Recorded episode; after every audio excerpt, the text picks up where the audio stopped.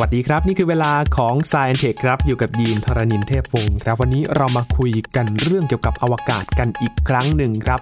กับ ประเทศที่เรียกได้ว่าเดินหน้าทางด้านเทคโนโลยีอวกาศไม่แพ้กันเลยนะครับ เราจะนึกถึงสหรัฐอเมริการัสเซียและก็จีน แต่ว่าประเทศนี้เขาก็เดินหน้าเรื่องเทคโนโลยีอวกาศมานานแล้วเหมือนกันครับ กับประเทศอินเดียมารู้จักการทำงาน แล้วก็การเรียนรู้การศึกษาด้านเทคโนโลยีอวกาศของอินเดียกันนะครับใน Science Tech วันนี้ครับ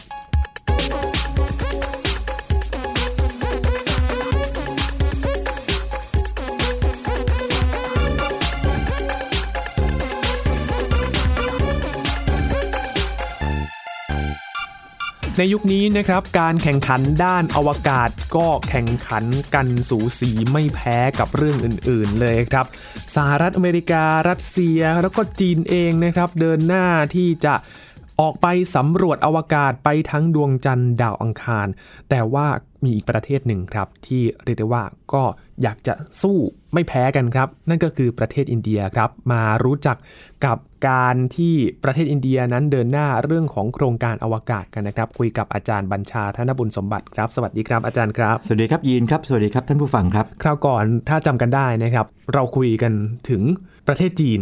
ใช่ แล้วคุยประเทศจีนนะครับครับว่าโครงการอวกาศของจีนเนี่ยนะครับมีพัฒนาการอย่างไรนะครับแล้วเราก็เคยคุยกันเรื่องเกี่ยวกับภาพรวมของโครงการอวกาศครับอ่าซึ่งซึ่งจริงๆแล้วหลักๆเนี่ยก็จะพูดถึงสหรัฐอเมริกาที่แข่งกับ สหภาพโซเวียตในยุคนั้นในอดีตแล้วก็ตอนเป็นรัสเซียในยุคนี้นะคครัรับบแล้วก็อาจจะแทรกด้วยอื่นๆบ้าง แต่คราวนี้มาพูดถึงอินเดียทำไมต้องอินเดียเออยินนั่นสิครับยินว่าทำไมต้องอินเดียใช่คืออย่างนี้ยุคยุคนี้เนี่ยถ้าเกิดว่าพูดถึงประเทศที่แข่งกับอเมริกาได้เนี่ยนะฮะคนจะถึงจีนก่อนเลย เพราะว่าเศรษฐกิจนี่เขาใหญ่มากนะครับครับแล้วก็จีนนี่ก็จะทำความสำเร็จหลายอย่าง เช่น ส่งยานไปลงดวงจันทร์ได้ครับต่างๆนะฮะส่งมนุษย์อวกาศขึ้นไปได้ด้วยตัวเองแล้วนะครับเพราะฉะนั้นจีนนี่ก็เรียกว่าเป็นผู้นำในทางด้านเทคโนโลยีหลายด้านนะครับหลายคนอาจใช้หัวเว่ยอยู่อันนี้เช่นเป็นเป็นต้นนะครับครับทั้งๆที่จู่ๆนี่ไม่ไม่คงไม่มีใครคาดคิดนะว่าโอเค Apple ก็ครองตลาดอยู่นะฮะแล้วก็ Samsung นี่ก็แบบนั่นมากแต่แต่ทำไมแบบจีนนี่ก็ยังผลักตัวเองขึ้นมาได้ขนาดนั้นนะครับทีนี้บางทีอาจจะหลงลืมไปนิดหน่อย เพราะว่าคนไทยนี่จริงๆ แล้วแม้ว่าจะผูกพันกับอินเดียผ่านพุทธศาสนาและอื่นครับๆบางอย่างนะฮะแต่เราอาจจะติดตามข่าวเขาแบบแค่เป็นบางระยะว่า ไอ้เทคโนโลยีของเขาเนี่ยไปถึงไหนอืมนะฮะเราเราเราคงไม่ได้ใช้ของเขามากนักนะของอินเดียเนาะแต่ว่าถ้าถามถึงเทคโนโลยีอวกาศนี่อินเดียนี่ไม่ไม่ธรรมดาเลยนะครับแล้ววันนี้จะมองในแง่ของเจ็ดแง่มุมที่น่าจะรู้เกี่ยวกับโครงการอวกาศอินเดียดีไหมครับดีเลยนะครับ ก็เรื่องแรกนี่เดี๋ยวเอาภาพรวมก่อนนะครับ พูดถึงกำเนิดโครงการอวกาศของเขาเขาเริ่มจากที่ปีไหนครับอาจารย์หนึ่งเก้าหกสองนะครับ เดี๋ยวจะมาลงรายละเอียดนิดหนึ่งนะครับหนึ่งเก้าหกสองนี่ก็ก่อนจีนด้วยซ้ำไปนะครับ จีนนี่เริ่มหนึ่งเก้าหกเจ็ดอ๋อ นะครับ เพราะฉะนั้นจริงๆ แต่ว่ามองในแง่ของทศวรรษก็คือทศวรรษเดียวกันครับเริ่มมาไล่เรียกกันนะครับ แล้วก็ข้อ 2 คือพูดถึงดาวเทียมดวงแรกที่อินเดียเนี่ยส่งขึ้นไปสู่อวกาศอืม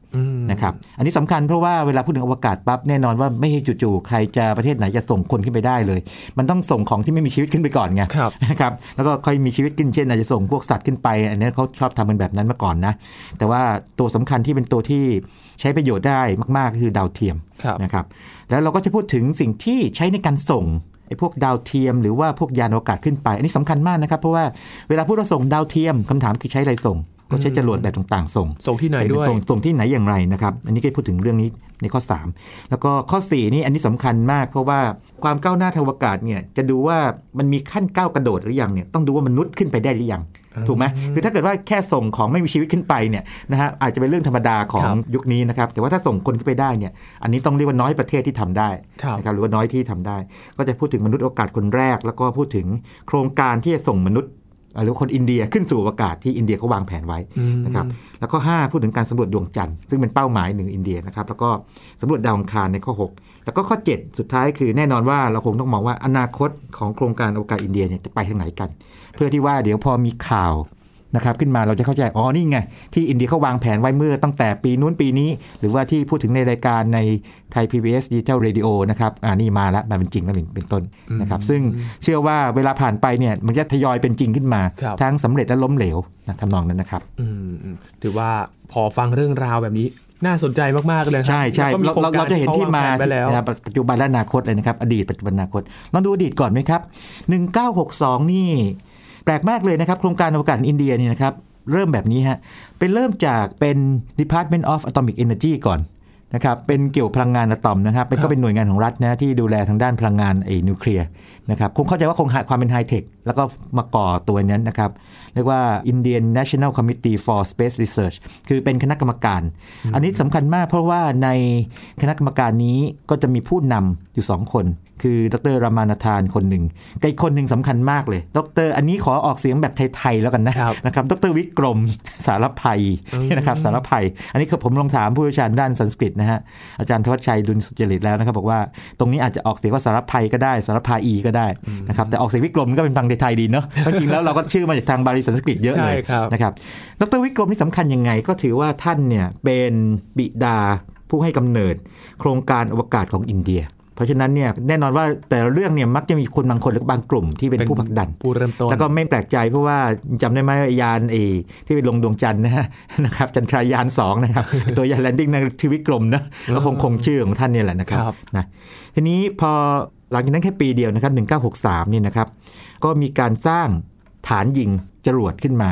นะครับเรียกว่า Thumba Equatorial Rocket Launching Station ในวันที่ 21 พฤศจิกายนนะครับปี 1963 เอาไว้ยิงจรวด นะนี่คือสร้าง infrastructure ไว้ก่อนไงครับแล้วก็ในปีนั้นเองเลยก็ส่งจรวดขึ้นไปด้วยนะนะครับส่งเลยอ่าส่งเลยแต่ว่าเป็นอย่างนี้ฮะเป็นจรวดที่ซื้อมานะครับอ่าจากซื้อสมาหรัฐอเมริกาก่อนแต่ยังไม่ได้แน่สร้างเองแน่นอนว่าเวลาประเทศไหนก็ตามนะเมื่อก่อนนี้นะที่จะทำโครงการอวกาศเนี่ยจู่ๆมันสร้างไม่ได้หรอกสร้างสร้างมันก็พังมันไป คือคงพยายามทำอยู่เหมือนกัน แต่ว่าวิธีที่จะทำให้สำเร็จก่อนคือว่า ซื้อมาใช้ก่อน แล้วก็ศึกษาเรียนรู้รับถ่ายทอดเทคโนโลยีมา ก็ซื้อมาจากสหรัฐอเมริกานะครับ เป็นจรวดนะครับที่ใช้ในการตรวจสอบสภาพบรรยากาศนิเก้อปาเช่ซึ่งพอถูกส่งขึ้นไปแล้วเนี่ยนะครับมันจะไปศึกษาไอ้สภาวะของอากาศที่อยู่ระดับสูงๆนะครับขึ้นมา เพราะฉะนั้นเนี่ยในแง่นี้ก็คือว่าอินเดียเนี่ยให้ความสำคัญกับเรื่องของอุตุนิยมวิทยาครับก่อนเลยแต่ซึ่งก็สำคัญแน่นอนอยู่แล้วใช่นะฝนฟ้าต่างครับแต่ว่าพอเวลาผ่านไปจากที่ไปซื้อมาแค่ 4 ปี1 1 9 6 7เนี่ยในที่สุด อินเดียก็สามารถที่จะสร้างจรวดด้วยตนเอง เป็นลำแรกอืมอ่าแล้วก็ยิงขึ้นไปนะครับนี่จะเห็นว่านี่ไงซื้อมาก่อนไม่ว่าคุณพอซื้อมาแล้วคุณก็ต้องทำให้เป็นด้วย แล้วก็ยิงขึ้นไปนะครับครับทีนี้จุดเปลี่ยนสำคัญอยู่นี้ฮะอยู่ที่ปีพศ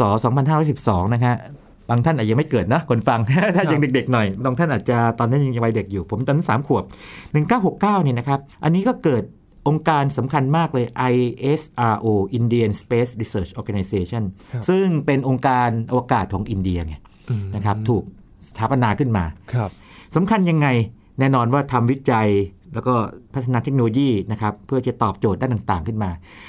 ทีนี้สำคัญยังไง เอางี้ดีกว่า เมื่อกี้ตอนยินเปิดรายการไปเนี่ยพูดถึงประเทศอะไรบ้างนะที่เก่งอวกาศ แน่นอนเลยสหรัฐมาออเมเมริริกากานาซามาก่อนเลยใช่ไหมครับ โซเวียตเมื่อก่อนนี้รัสเซียตอนนี้โซเวียต Roscosmos นะครับอ่ามีอะไรอีกครับ จีนจีนนะ CNSA จีน แต่จริงๆก็ยุโรปก็เก่งอ่าใช่ไหมESA ก็เก่งนะฮะครับ ญี่ปุ่นก็เก่ง JAXA ก็เก่ง นั่นนั่นคือแบบ5บิ๊กเบิ้มครับแต่อินเดียคืออันดับ6อืม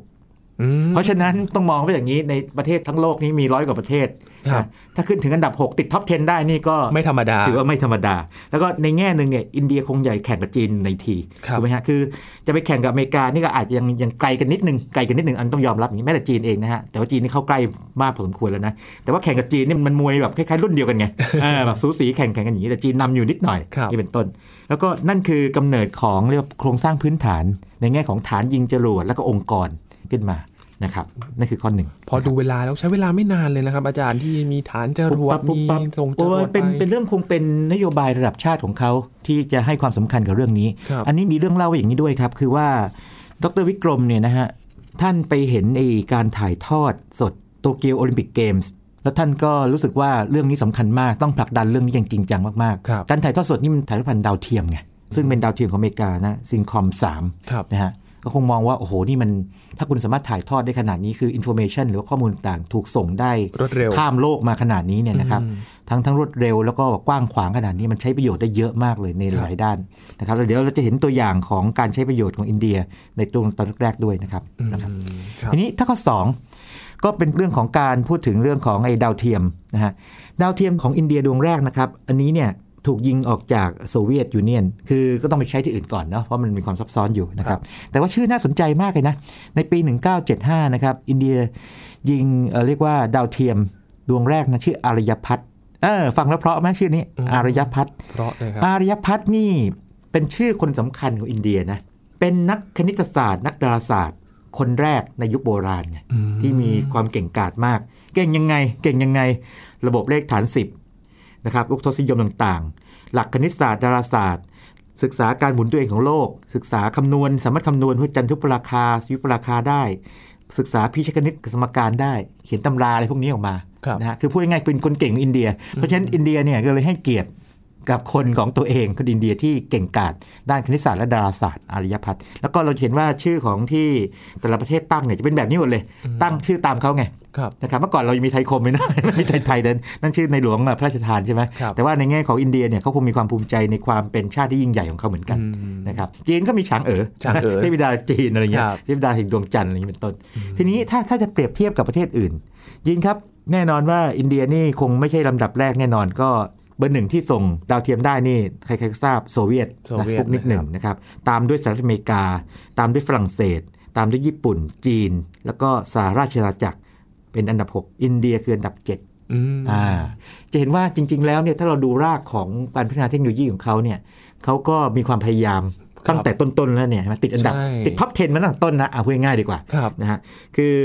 สปุกนิกเนี่ยถูกส่งในปี 1957 เนี่ยนั่น58 นี่ก็คืออเมริกา 65 ฝรั่งเศส ปี 70 ญี่ปุ่น ปี 70 เหมือนกันเนี่ยเฉือนกันแค่ 2 เดือนนะกุมภากับเมษายนเนี่ยจีนตามมาครับเป็นอันดับ 5 นะฮะในแง่หนึ่งจีนกับญี่ปุ่นก็แข่งกันในทีในตอนนั้นในตอนนั้นถูกไหมนะมันถ้าคืออย่างนี้มันก็แข่งกันไง แล้วก็ 71เนี่ยนะครับก็ UK คือสหรัฐอาณาจักรแล้วก็ปี 79 คืออินเดียครับแล้วก็น่าสนใจมากเพราะว่า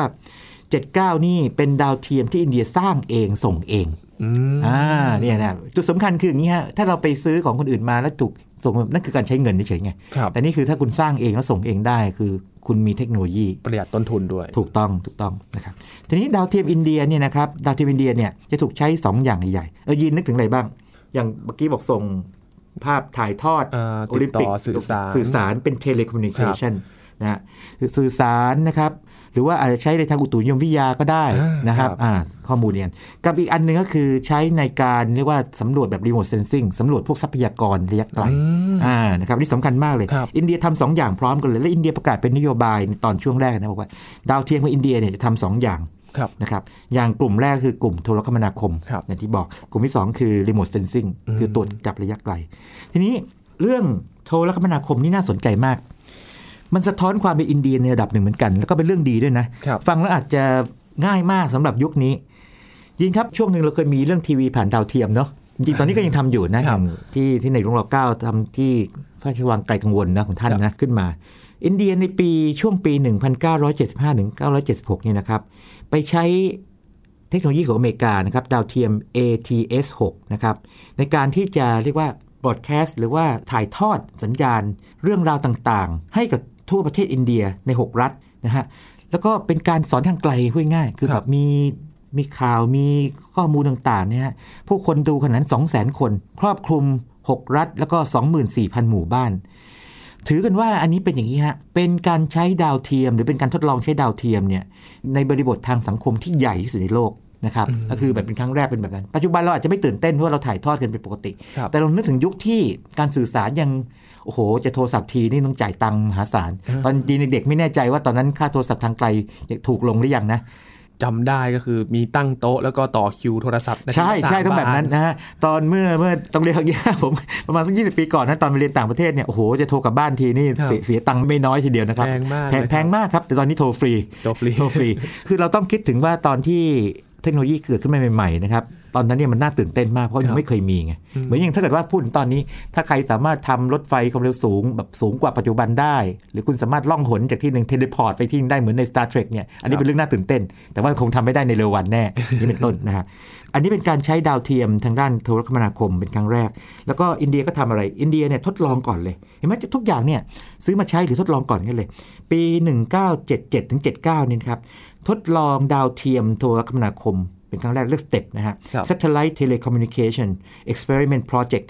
ย่อว่า STEP นะเป็นการใช้ครั้งแรกอืมนะทดสอบ แล้วพอทดสอบได้แล้วถึงใช้จริง แล้วจนถึงเรียกว่าปัจจุบันนะครับปี 2019 นี่นะครับ ก็ยังยังส่งดาวเทียมต่างๆ ขึ้นไปอยู่นะฮะมีข่าวมาเมื่อเดือนกุมภาพันธ์นี่เองครับส่วนเรื่องรีโมทเซนซิงก็เหมือนกันครับยินคือทดลองก่อนอืมทดลองก่อนแล้วเวลาผ่านไปประมาณ8 9 ปี ก็คราวนี้ก็ ดาวเทียมที่สร้างเองก็ใช้งานได้ครับแล้วก็ดาวเทียมดวงนี้ก็ถูกได้รับการยกย่องขึ้นไปอยู่บนสแตมป์ของอินเดีย 6.5 รูปีอย่างนี้เป็นต้นนะใครลองไปค้นภาพดูน่ารักดีนะฮะครับ IRS 1A นะครับแล้วก็ล่าสุดนี่เมื่อเดือนพฤษภาคมที่ผ่านมาเนี่ยอินเดียก็ส่งดาวเทียมไอ้พวก remote sensing ขึ้นไปทำอะไรบ้าง ทางด้านเกี่ยวกับพวกเกษตรกรรมนะครับ พวกป่าไม้ป่าไม้แล้วก็การจัดการพวกภัยพิบัติเอ่อภัยพิบัติต่างๆนะครับ เขียนว่ามันมีรากของมันทั้งนั้นเลยนะคครัรับบพวกเทคโนโลยีพวกนี้นะครับถือว่าเป็นประโยชน์มากๆ แล้วก็เรียกได้ว่ามีทรัพยากรสำรวจในประเทศตัวเองได้ง่ายขึ้นใช่ด้วยใช่ตอนนี้เราจะเห็นได้แล้วว่าจู่ๆไม่ใช่อินเดียเอ๊ะทำไมส่งพยายามส่งยานไปลงดวงจันทร์แม้ว่าลงไม่สำเร็จนะฮะแต่ตอนหลังเนี่ยแต่จริงๆมันมีรากมากว่าประมาณ 50 ปีแล้วครับนะครับ50 ปีแล้ว เรียกได้ว่ามาไล่ๆกับประเทศมหาอำนาจทางอวกาศ ใช่ใช่อยู่แล้วต้องเรียกว่าคู่คู่มากับจีนครับคู่มากับจีนมากทีเดียวนะครับ อย่างข้อ 3 นี่นะครับข้อ3เนี่ยก็คือพวกระบบส่งของเขาครับนะครับอินเดียมีหลายอย่างเลยครับ คือถ้าเกิดว่าจะส่งของที่ไม่หนักมากประมาณสัก40กิโลกรัมนะฮะขึ้นไปสูงประมาณสักไม่สูงมากนะ500กิโลเมตรนะครับระดับต่ำๆเนี่ยนะครับก็ทำได้ หรือว่าจะส่งของหนักมากๆนะครับ5ตันขึ้นไปขึ้นไปในวงโคจรระดับต่ำก็มีเหมือนกันครับหรือว่าจะส่งของที่หนัก นะอย่าง 4 ตันขึ้นไปนะฮะขึ้นไปวนรอบโลกก็มีเหมือนกันอืมนะครับอันนี้อินเดียคือพูดง่ายๆมองเป็นแบบทั้งเชิงตัวเองก็พัฒนาด้วย ในเชิงการค้าด้วยจะเห็นว่าถ้ายังจำได้นะฮะตอนที่อินเดียส่งใหม่ๆเนี่ยต้องไปจ้างโซเวียตส่งครับ ไทยเราก็บางทีก็เคยต้องจ้างฝรั่งเศสส่งอะไรอย่างนี้เป็นต้นนึกภาพออกไหมครับอ่าคือเราเราไม่มีฐานยิงจรวดเองเนี่ยต้องจ้างส่งอ่าใช่ทีนี้ก็มองว่ามันเป็นอุตสาหกรรมไงคือแน่นอนว่าคงไม่ใช่ทุกประเทศสามารถที่จะมีความสามารถในการส่งอืมพวกจรวดดาวเทียมอะไรต่างๆพวกนี้ขึ้นไปเพราะจริงๆการสร้างฐานปล่อยจรวดก็ต้องใช้พื้นที่มากพอสมควรมากทั้งพื้นที่ทั้งเทคโนโลยีครับนะครับระบบต่างๆค่าใช้จ่ายก็มีอยู่อืมนะฮะเอกชนแน่นอนว่าบางทีทำได้แล้วนะฮะอย่าง SpaceX จะทำได้ แต่ก็คงไม่กระจายไปทั่วโลกขนาดนั้น เพราะฉะนั้นถ้าเกิดว่าเขาทำตัวเป็นแค่ให้ service ไงอืมอ่าแล้วเก็บตังค์ครับก็ทำได้ อันนี้คือเขามองแบบนั้นเลยเป็นแบบเชิงแบบเชิง commercial เชิงพาณิชย์ไปเลยนะครับนั่นคือข้อ3นะครับโอ้โหก็ถือว่าตอนนี้เนี่ยมีฐานปล่อยจรวดมีเทคโนโลยีในการใช่ปล่อยคราวนี้แล้ก็มาถึงเรื่องที่ที่บอกว่ามันเป็นจุดที่ตัดสินนะว่าเก่งไม่เก่งยังไงครับคือมนุษย์ในอวกาศอืมนะครับลาเกชชามานะครับปี 1984นะครับ2เมษายนเนี่ยนะครับก็เป็นคนอินเดียคนแรกที่เป็นนักบินอวกาศ แต่ไปกับยานของโซเวียตไง ยานโซยูส T11 ไงครับแล้วก็ไปเชื่อมต่อสถานีอวกาศโซยูสนะครับโซยูส7นะฮะขึ้นไปทำอะไรบ้าง ขึ้นไปตั้ง 7 วัน 21 ชั่วโมง 40 นาที นี่เขาต้องบันทึกละเอียดนะ เพื่อแบบให้บันทึกเป็นสถิติไว้ไง ก็ไปศึกษาอินเดียจากอวกาศมา นะครับทำการทดลองเกี่ยวทางด้านชีววิทยา แล้วก็ทางด้านวัสดุด้วยครับนะครับแล้วแถมยังแบบทำอะไรน่ารักด้วยนะไปฝึกโยคะอยู่ข้างบนด้วย แบบอินเดียนะใช่ใช่ทำโยคะว่าเอ๊ะถ้าเกิดจะอยู่ในอวกาศที่จะทำยังไงดีอันนี้แบบอินเดีย อันนี้ก็ทำเป็นโยคะแบบสภาวะไร้น้ำหนักเป็นเลยเป็นกิมมิคเล็กๆ น่ารักดีนะครับฝึกโยครัคะบดีพอดีเราเลยไม่เคยได้ยินข่าวว่าจีนไปฝึกไทเก๊กอยู่บนบนในอวกาศอะไรแบบนี้ หรือว่าคนไทยเกิดวันหนึ่งไปขึ้นในอวกาศซึ่งก็มีแล้วนะครับแหมไปลำมวยไทยอะไรเงี้ยอาจจะไม่ได้เลวอันนี้ขำๆนะฮะทีนี้ถ้าเกิดเทียบกับจีนนี่เป็นอย่างนี้ครับ อินเดียอาจจะมีจุดที่อยากจะต้องเรียกว่าพยายามจะต้องเท่าหรือแซงจีนนิดหนึ่งคือจะเห็นว่าอินเดียเนี่ยส่งมนุษย์อวกาศขึ้นไปก่อนจีนก็จริง คือจีนนี่ส่งได้ปี 2003ครับแต่จีนส่งเองไงอืมพลตรีหยางลี่เหว่ยนะครับส่งขึ้นไปด้วยเทคโนโลยีตัวเองด้วยยานอวกาศของตนเอออย่างเซินโจวห้าใช่จะทำให้จีนเนี่ยเป็นประเทศที่ 3 ที่นำมนุษย์สู่อวกาศได้สำเร็จ แต่อินเดียเนี่ยยังไม่สามารถที่จะส่งมนุษย์อวกาศขึ้นไปเองได้ไงครับก็เลยต้องมีแผน ถูกไหมครับอืมแผนนี้น่าน่าสนใจมาก ถ้าเกิดเรียกเป็นภาษาอังกฤษก็คือ Indian Human Space Flight Program นะครับ แล้วก็ถ้าเป็นภาษาอินเดียนะครับ ผมลองไปถามผู้เชี่ยวชาญสันสกฤตนะคคณะยาน ยานเนี่ยโครงการคคณะยานยานเนี่ยก็ฟังกันรู้เลยนะภาษาไทยเลยะก็เป็นยานเอามาจากเลยเดียดยานต่างๆนะคคณะเนี่ย เดายากนิดหนึ่ง แต่ถ้าพูดว่าคคนาง ถ้าเกิดว่าไปเจอคนชื่อคคนางหรือคำว่าคคนางเนี่ยคือท้องฟ้าอืมนะยานขึ้นสู่ท้องฟ้าครับถ้าโครงการยานขึ้นสู่ท้องฟ้าหรือทำนองนี้นั่นเอง คือตอนเห็นครั้งแรกนี่งงคือว่าอ๋อพออาจารย์ทวชชัยแปลให้เนี่ยบอกก็เลยอ๋อเลยโอเคเขาตั้งชื่อน่ารักดีนะครับนะครับความหมายดีด้วย ใช่นะครับใช่ทีนี้เรื่องเรื่องคือว่าเมื่อวัน 10 ปีก่อนเนี่ย2009นี่นะครับองค์การอวกาศของอินเดียเนี่ย ISL ก็ขอของงบประมาณไปครับเยอะเลยแหละ นะครับถ้าคิดเป็นเงินดอลลาร์คือ 1.8 พันล้านหรือ 1,800 ล้าน US ดอลลาร์ครับเพื่อจะทำไอโครงการส่งคนมนุษย์คนอินเดียเนี่ยขึ้นสู่อวกาศ แต่ว่าก็ใช้เวลาในการทำอะไรหลายอย่างนะครับ แต่ว่าเมื่อไม่นานมานี้เองนะฮะเมื่อเดือนสิงหาคม 15 สิงหาคมเนี่ยนายกรัฐมนตรีอินเดียเนี่ยก็ออกมาประกาศเลยบอกว่าอินเดียจะส่งมนุษย์อวกาศขึ้นสู่อวกาศภายในปี 2022 อ่าจับตาให้ดีจับตาให้ดี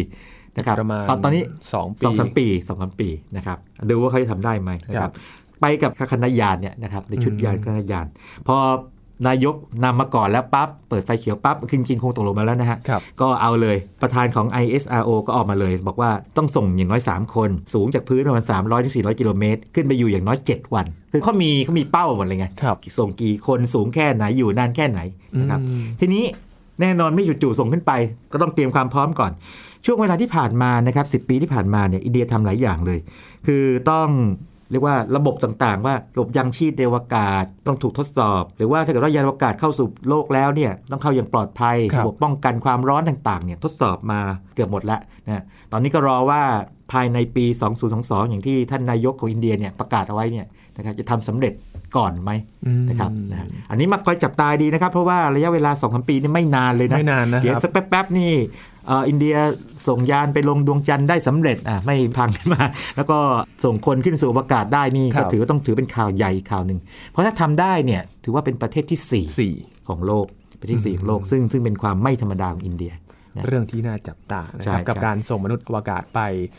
ขึ้นสู่อวกาศด้วยตนเอง ใช่ แต่ทีนี้ว่าก็ก่อนที่ส่งคนไปเนี่ยเขาก็ทำความสำเร็จในด้านการสำรวจมาก่อนแล้วใช่ไหมใช่อาจารย์ใช่สำรวจดวงจันทร์อืมกระดาวอังคารนะฮะ เอาดวงจันทร์ก่อนเลย ยานจันทรายานหนึ่งโอ้นี่ฟังฟังเป็นไทยๆแล้วแบบเอ้ยฟังแบบภาษาอินเดียสันสกฤตมันเพราะดีเนาะครับคือไม่ไม่ต้องออกเสียงเป็นจันทรายานแบบแบบฝรั่งไม่เอาไม่เอา เราเรียกจันทรายานไปเลยนะครับแบบฟังแล้วมันเข้าใจทันทีใช่ไหมเป็นยานสำรวจดวงจันทร์เนี่ยชัดเจนมากจันทรายานหนึ่งนี่ก็ไปเมื่อวันที่ 8 พฤศจิกายน 2008 นะครับก็พกเอาพวกอุปกรณ์สำรวจพื้นผิวของดวงจันทร์ไปด้วยนะแต่จุดสำคัญของจันทรายานหนึ่งคืออย่างนี้ครับครับ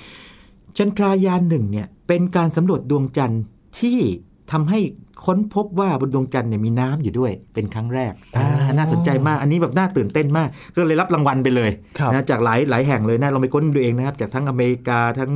องค์กรต่างๆเนี่ยให้รางวัลเลยอืมนะครับสำเร็จมากเลย ทีนี้พอเวลาผ่านไปนะครับอ่าจันทรายาน2นะครับส่งขึ้นไปเมื่อประมาณกลางปี 2019 คือ 22 กรกฎาคมครับนะครับก็เอาละจะไปสำรวจทางขั้วใต้อ่าไม่ขั้วโลกต้องขั้วดวงจันทร์ใต้แล้วกันนะครับอ่าทางใต้นะครับ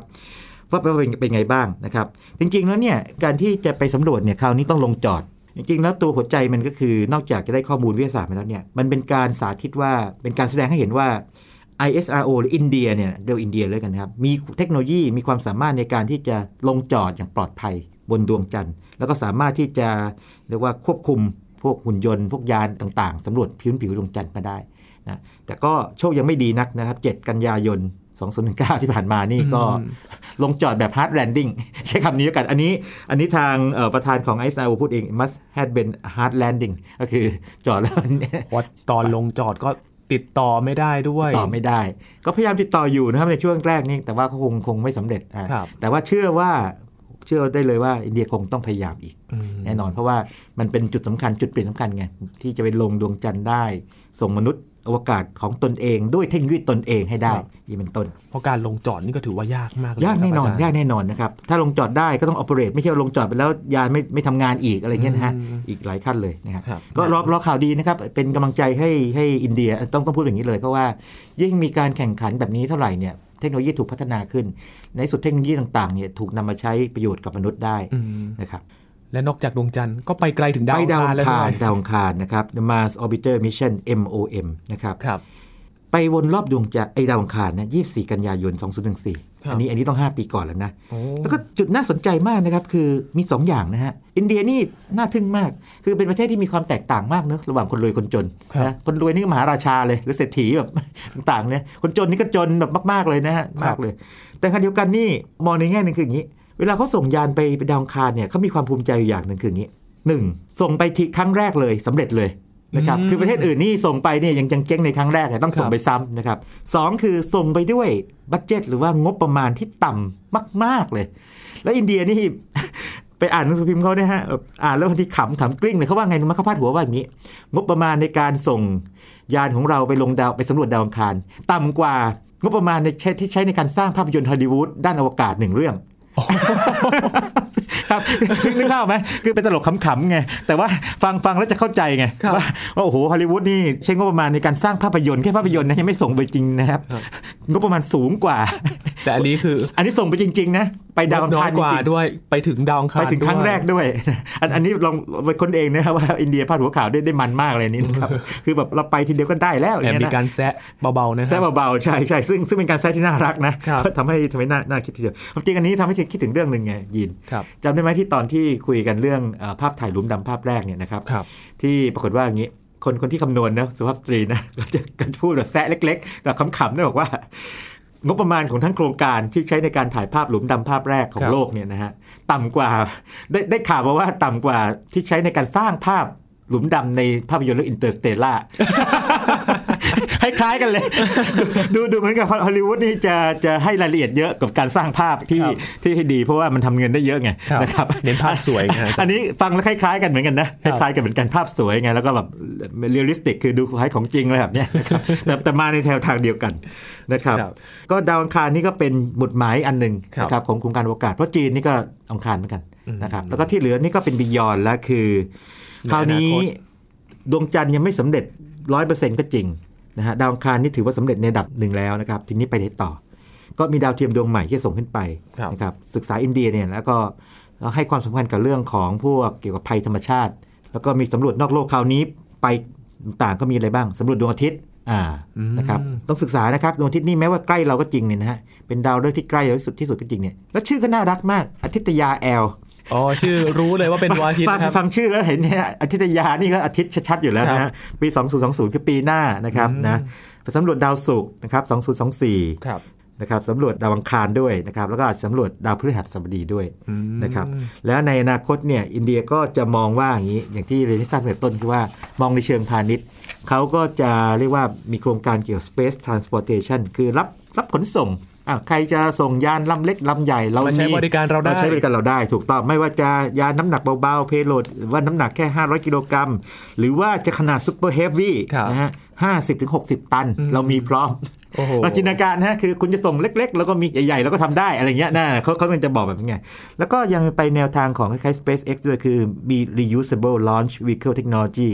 ก็คือนำกลับมาใช้ใหม่ครับอ่านี่เป็นต้นนะครับ และสุดท้ายอย่างนี้ครับ Space Station สถานีอวกาครัศบของอินเดียเองเหรอครับ โอ้โห เจ๋งตรงไหนรู้ไหมครับ ชอบตรงนี้มากเลยนะ ประธานของ ISRO คือองค์กรอวกาศอินเดียบอกว่า India will not join the International Space Station Program จะไม่เข้าร่วม